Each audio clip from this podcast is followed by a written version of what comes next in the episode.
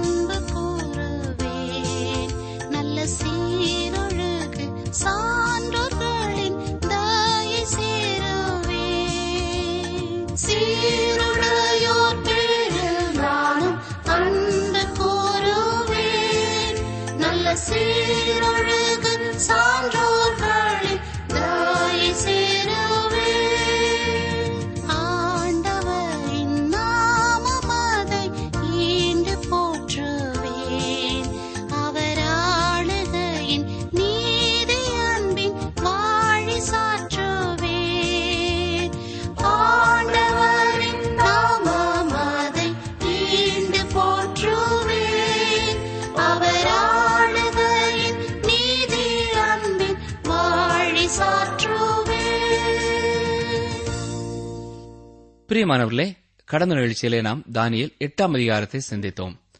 Daniel கண்ட தரிசனத்தினாலே சோர்வடைந்து சில நாள் வியாதிப்பட்டிருந்தார். பின்னர் எழுந்து ராஜாவின் வேலையை செய்ய துவங்கினார்.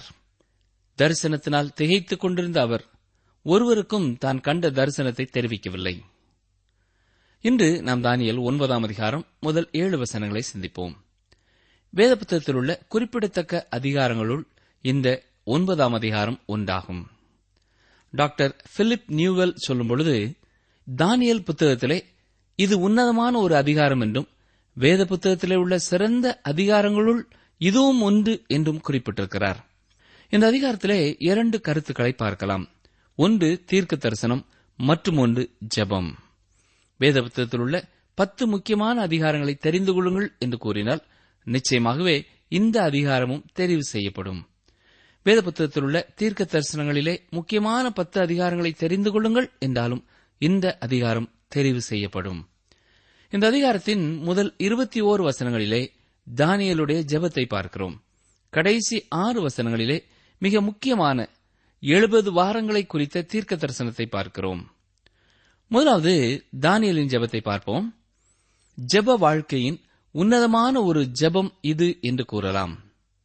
தானியலின் புத்தகத்தின் ஆரம்பத்திலே நேபுகாத் நேச்சாரின் தரிசனத்தை அறிந்து கொள்வதற்காக ஒரு ஜெப கூட்டத்தை ஒழுங்கு செய்தார் தானியேல். தொடர்ந்து தானியேல் ஒரு ஜெபிக்கும் மனிதராய் காணப்படுகிறார். இந்த அதிகாரம் அவருடைய ஜெப வாழ்க்கையின் முறையை நமக்கு காட்டுகிறது. கர்த்தரை நேசிக்கும் ஒருவருடைய ஜெபத்திலே காணப்பட வேண்டிய அடிப்படை குறிப்புகளை இங்கே நாம் அறிந்து கொள்ளலாம். முதலாவதாக ஒரு அர்த்தமுள்ள திட்டமிடுதல் வேண்டும். அந்த திட்டத்திலே ஒரு தெளிவான நோக்கம் இருக்க வேண்டும். ஒவ்வொரு நாளும் மூன்று வேளை கத்தருடைய பாதத்திலே சென்று ஜெபிக்கும் பழக்கம் கொண்டிருந்த தானியல் ஜெபத்திலே சிறந்த ஒரு ஒழுக்கத்தை கொண்டவராய் இருக்கிறார். நினைத்த நேரம் நினைத்தபடி செய்யும் ஒரு காரியம் அல்ல ஜெபம் அவருக்கு. நீங்கள் இந்த காரியத்தை நன்றாக கவனிப்பீர்கள் என்றால் முதலாவது அதிலே ஒரு சிறந்த நோக்கம் இருக்கிறது. மூன்றாவது வசனத்திலே அவர் சொல்லும் பொழுது நான் உபவாசம் பண்ணி ரெட்டிலும் சாம்பலிலும் உட்கார்ந்து தேவனாகிய ஆண்டவரை ஜெபத்தினாலும் விண்ணப்பங்களினாலும் தேட என் முகத்தை அவருக்கு நேராக்கி என்று பார்க்கிறோம். ஜெபம் என்பது அர்த்தமற்ற ஒரு வார்த்தையை திரும்ப திரும்ப சொல்வது அல்ல.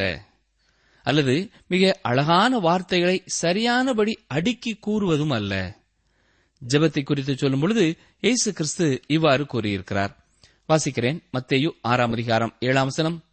அன்றியும் நீங்கள் ஜெபம் பண்ணும்போது அஞ்ஞானிகளைப் போல வீண் வார்த்தைகளை அலப்பாதேயுங்கள். அவர்கள் அதிக வசனிப்பினால் தங்கள் ஜெபம் கேட்கப்படும் என்று நினைக்கிறார்கள். அதிக நேரம் ஜெபிப்பதுதான் ஜெபம் என்று நினைப்பவர்கள் ஞானத்திலே குறைவுள்ளவர்கள் அல்லது அஞ்ஞானிகள் என்று இயேசு கூறுகிறார். நமது ஜெபமும் எவ்வளவு நீண்ட ஜெபம் என்பது முக்கியமல்ல.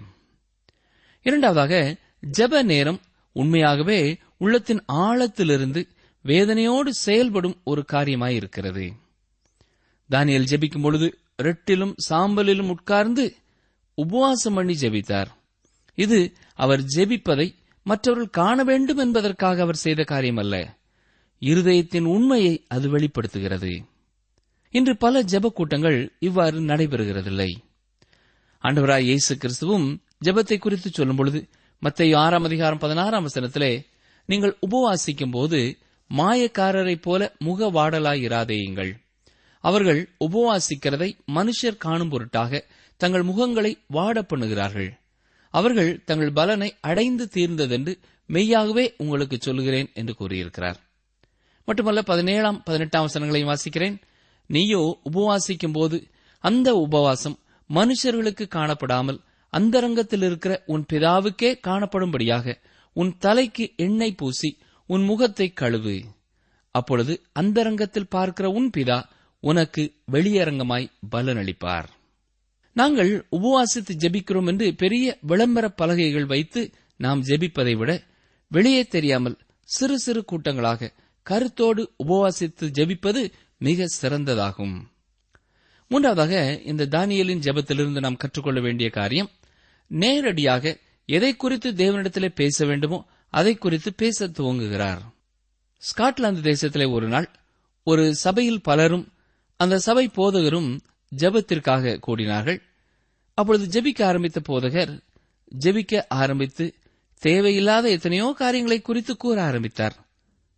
சிலர் ஜெபிக்கும் பொழுது தேவனுக்கு பல காரியங்கள் தெரியாமல் இருப்பது போலவும் அவர்கள்தான் அவை எல்லாவற்றையும் குறித்து அவருக்கு கற்றுக் கொடுப்பது போலவும் ஜெபிப்பதை நீங்கள் கேட்டிருக்கலாம். அந்த ஜப கூட்டத்திலே இருந்த ஒரு வயதான மூதாட்டி மெதுவாக எழும்பிச் சென்று போதகருடைய உடையை பிடித்து அவருடைய கவனத்தை திருப்பி ஐயா நேராக பிதாவே என்று அழைத்து எதையாவது கேளுங்கள் என்று கூறினார்களாம். ஆம் பிரியமானவர்களே ஜெபிக்கும் பொழுது நேராக கர்த்தரிடத்திலே நாம் காரியங்களை பேச முடியும். நான்காவதாக தானியலின் ஜெபத்திலே நாம் பார்ப்பது ஒரு வல்லமை உள்ள விண்ணப்பமாகும். தானியல் ஜெபித்துக் கொண்டிருக்கும் பொழுதே அதற்கான விடையை பெற்றார் என்று பார்க்கிறோம். காபிரியல் தூதன் தோன்றி சில விளக்கங்களை கொடுக்கும்படியாய் வந்தான். ஆம் பிரியமானுலே தானியல் ஜெபிக்கும் பொழுதே பதில் பெற்றார். ஒன்றியோவான் ஐந்தாம் அதிகாரம் பதினான்காம் வசனம் சொல்லும் சத்தியம் என்ன? கவனியங்கள் வாசிக்கிறேன். ஒன்று யோவான் ஐந்து பதினாலு.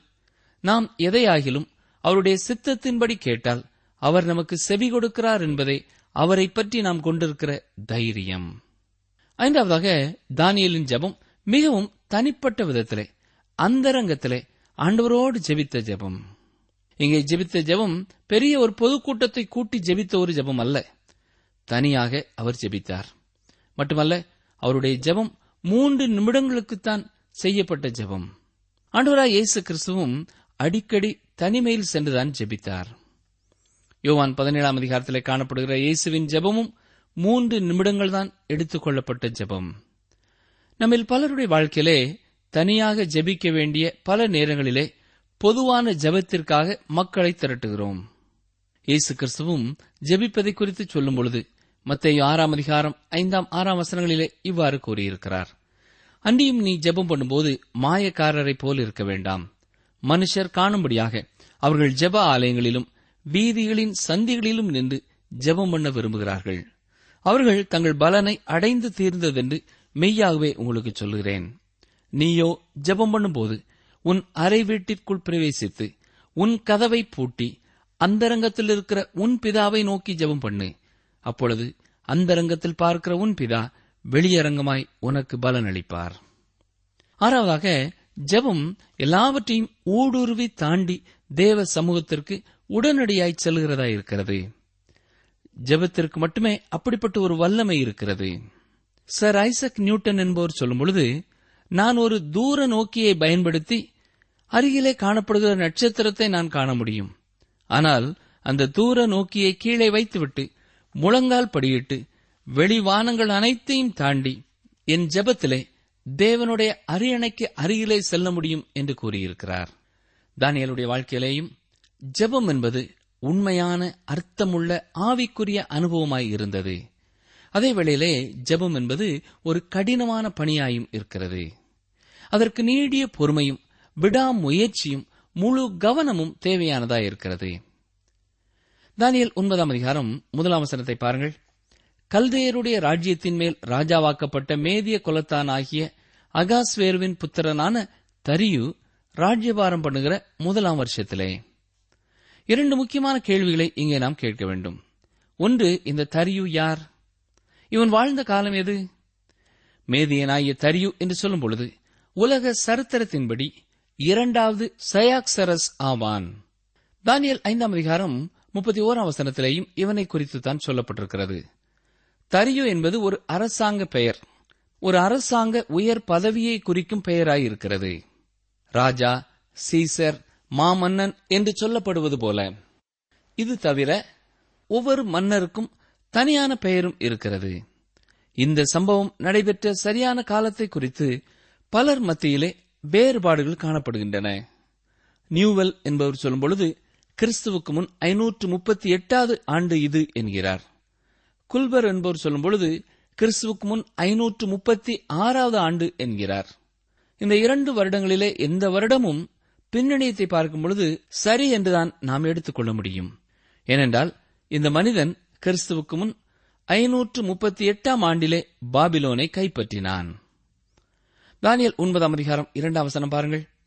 தானியல் ஆகிய நான் எருசலேமின் பாழ்கடிப்புகள் நிறைவேறி தீர எழுபது வருஷம் செல்லும் என்று கர்த்தர் எரேமியா தீர்க்கதரிசியோடைய சொல்லிய வருஷங்களின் தொகையை புத்தகங்களால் அறிந்து கொண்டேன். தரியு அரசாண்ட காலத்திலே முதலாவது ஆண்டிலே நடைபெற்ற சம்பவம் தான் இது. மற்றுமொரு உலகளவிலான ராஜ்யம் உருவாவதை தானியல் இப்பொழுது பார்க்கிறார்.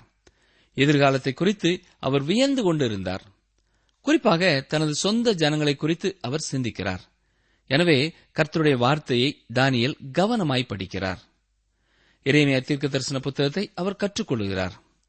இறைமையாதான் இஸ்ரவேலருடைய சிறையிருப்பு எழுபது ஆண்டுகள் இருக்கும் என்பதை குறித்து தெளிவாய் கூறியிருக்கிறார்.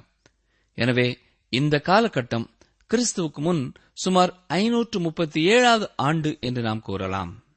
இப்பொழுது தானியலுக்கு எண்பத்தி ஐந்து வயதிலிருந்து தொன்னூறு வயதிற்குள்ளே இருந்திருக்க வேண்டும். கிறிஸ்துவுக்கு முன் அறுநூற்று ஆறாம் ஆண்டிலே அவர் சிறைபிடிக்கப்பட்டு பாபிலோனுக்கு கொண்டு வரப்பட்டார். அப்பொழுது அவருக்கு வயது பதினேழு.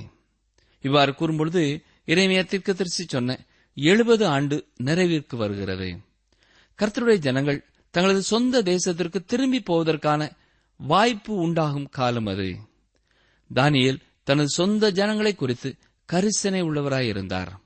அவர் அரண்மனையிலே வாழ்ந்தாலும் அரசாங்க உத்தியோகத்திலே இருந்தாலும் தனது சொந்த ஜனங்களை குறித்த உண்மையான கரிசனையோடு வாழ்ந்தார். நிகழ்ச்சியை கேட்டுக்கொண்டிருக்கிற எனக்கு அருமையான சகோதரனை சகோதரியே நாம் வாழும் நாட்டிலே நாம் வாழும் காலத்திலே உள்ள மக்களை குறித்து நாமும் கரிசனை உள்ளவர்களாக அக்கறை உள்ளவர்களாய் வாழ கடமைப்பட்டிருக்கிறோம். தானியல் எட்டாவது அதிகாரத்திலே அவர் கண்ட தரிசனத்திலே அவர் அறிந்து கொண்ட அந்த சின்ன கொம்பாகிய அந்தியோக செப்பிபேனஸை குறித்து சற்று அதிர்ச்சி அடைந்தவராகத்தான் அவர் இருந்திருக்க வேண்டும். ஏனென்றால் அவன் வந்து தானியலின் ஜனங்களை கஷ்டப்படுத்தப் போகிறான். தேவாலயத்தை அசுசிப்படுத்தப் போகிறான். இது எல்லாமே தானியலை கலங்க பண்ணியது. இங்கே நாம் தெளிவாய் அறிந்து கொள்ள வேண்டிய ஒரு சத்தியம். வேத வசனங்களை கருத்தாய் படித்த தானியலை அது ஜெபத்திற்கு நேராய் வழிநடத்தியது. கர்த்தருடைய வார்த்தை தேவனுடைய சித்தத்தை நமக்கு வெளிப்படுத்துகிறது. இன்றைக்கும் கர்த்தருடைய வார்த்தையை நாம் கற்றுக்கொள்ளும் பொழுது நம்முடைய உள்ளத்தின் ஆழத்திலிருந்து கருத்தோடு நாம் ஜெபிக்கும் பொழுது கர்த்தருடைய சித்தத்தை புரிந்து கொண்டவர்களாய் ஜெபிப்போம். தானியல் வாசித்த அந்த வாக்குத்தத்தம் என்ன? கவனியங்கள் வாசிக்கிறேன். இறைமையா தீர்க்கதரிசியின் புத்தகம் இருபத்தி ஐந்தாம் அதிகாரம் பதினோராம் வசனம். இந்த தேசமெல்லாம் வனாந்தரமும் பாழுமாகும். இந்த ஜாதிகளோ எழுபது வருஷமாக பாபிலோன் ராஜாவை சேவிப்பார்கள். மேலும் இறைமையா இருபத்தி ஒன்பதாம் அதிகாரம் பத்தாம் வசனத்தை பாருங்கள். பாபிலோனிலே எழுபது வருஷம் நிறைவேறின பின்பு நான் உங்களை சந்தித்து உங்களை இவ்விடத்துக்கு திரும்பி வர பண்ணும்படிக்கு உங்கள் மேல் என் நல் வார்த்தையை நிறைவேற பண்ணுவேன் என்று கர்த்தர் சொல்லுகிறார். இந்த எழுபது ஆண்டு காலமாக இந்த இறைமையா தீர்க்க தரிசனத்தை எத்தனையோ முறை படித்திருப்பார். தானியல் ஒன்பதாம் அதிகாரம் இருபத்தி நான்காம் வசனத்திலே எழுபது வாரங்கள் என்று சொல்லும்பொழுது எழுபது ஆண்டை குறித்தும் அவர் மனதிலே வைத்திருந்திருப்பார். பூமியிலே இயேசு தனது ராஜ்யத்தை ஸ்தாபிக்கும் முன்னதாக இஸ்ரவேல் ஜனங்கள் எழுபது வார காலங்கள் சோதிக்கப்பட போகிறார்கள். தானியலுடைய ஜெபத்தை நாம் கவனிக்கும் பொழுது இன்றைய ஜெபங்களுக்கும் தானியலின் ஜெபங்களுக்கும் எவ்வளவு பெரிய வித்தியாசங்கள் இருக்கிறது என்பதை நாம் பார்க்கலாம். தானியல் ஒன்பதாம் அதிகாரம் மூன்றாம் நான்கு அவசரங்கள் நான் உபவாசம் பண்ணி ரெட்டிலும் சாம்பலிலும் உட்கார்ந்து தேவனாகிய ஆண்டவரை ஜெபத்தினாலும் விண்ணப்பங்களினாலும் தேட என் முகத்தை அவருக்கு நேராக்கி.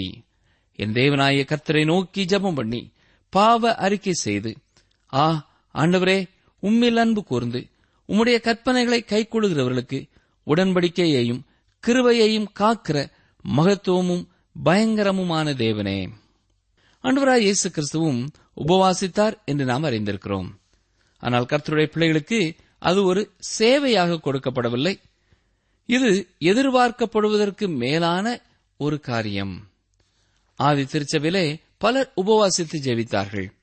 குறைந்து திருச்சபைக்கு பவுல் எழுதும் பொழுதும் இரண்டு கொரிந்தியர் பதினோராம் அதிகாரம் இருபத்தி ஏழாம் வசனத்தில் என்ன கூறுகிறார்? கவனியங்கள் வாசிக்கிறேன். இரண்டு குருந்தியர் பதினொன்று இருபத்தி ஏழு. பிரயாசத்திலும் வருத்தத்திலும் அநேக முறை கண் விழிப்புகளிலும் பசியிலும் தாகத்திலும் அநேக முறை உபவாசங்களிலும் குளிரிலும் நிர்வாணத்திலும் இருந்தேன். மட்டுமல்ல ஆதியாமும் முப்பத்தி இரண்டாம் அதிகாரம் இருபத்தி ஆறாம் வசனத்திலே யாக்கோபு ஜெபித்தது போல தானியேலும் விடாப்பிடியாய் தேவனிடத்திலே ஜெபிக்கிறார்.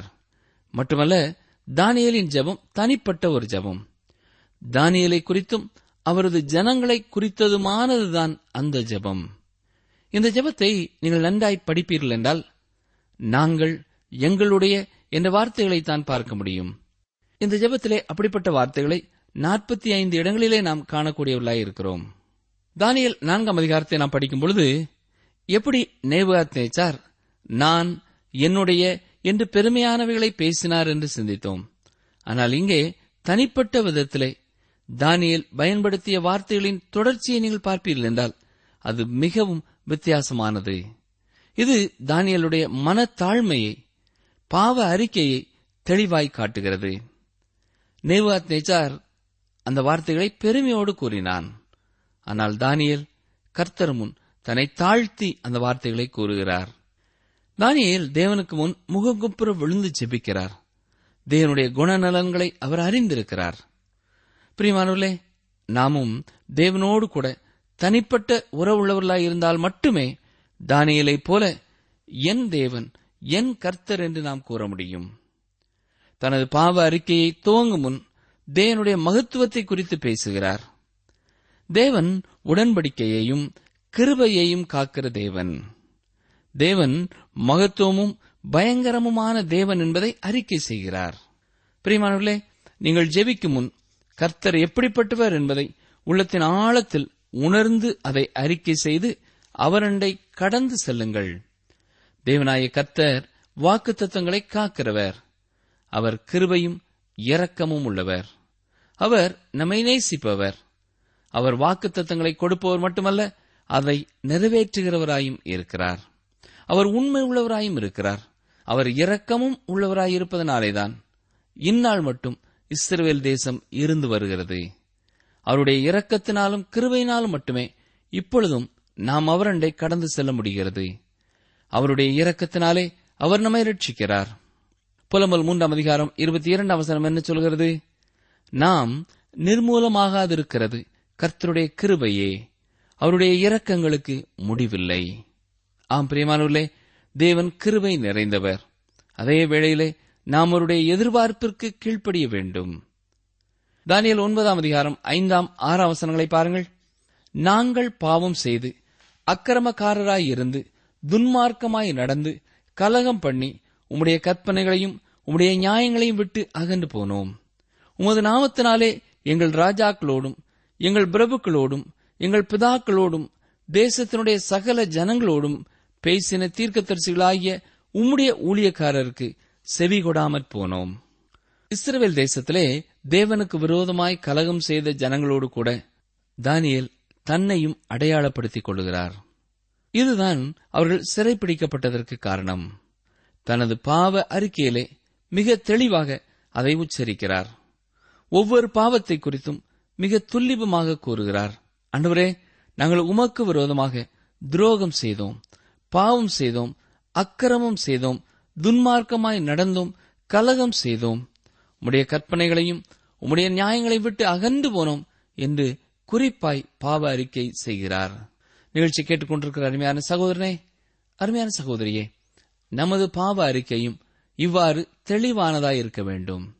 பொதுவாக அன்றுவரே நான் பாவம் செய்து விட்டேன் என்று சொல்வதை விட எந்தெந்த காரியத்திலே எப்படி தேவனுக்கு விரோதமாய் பாவம் செய்தோம் என்பதை தெளிவாக அவரிடத்திலே ஒத்துக்கொள்ள கடமைப்பட்டிருக்கிறோம்.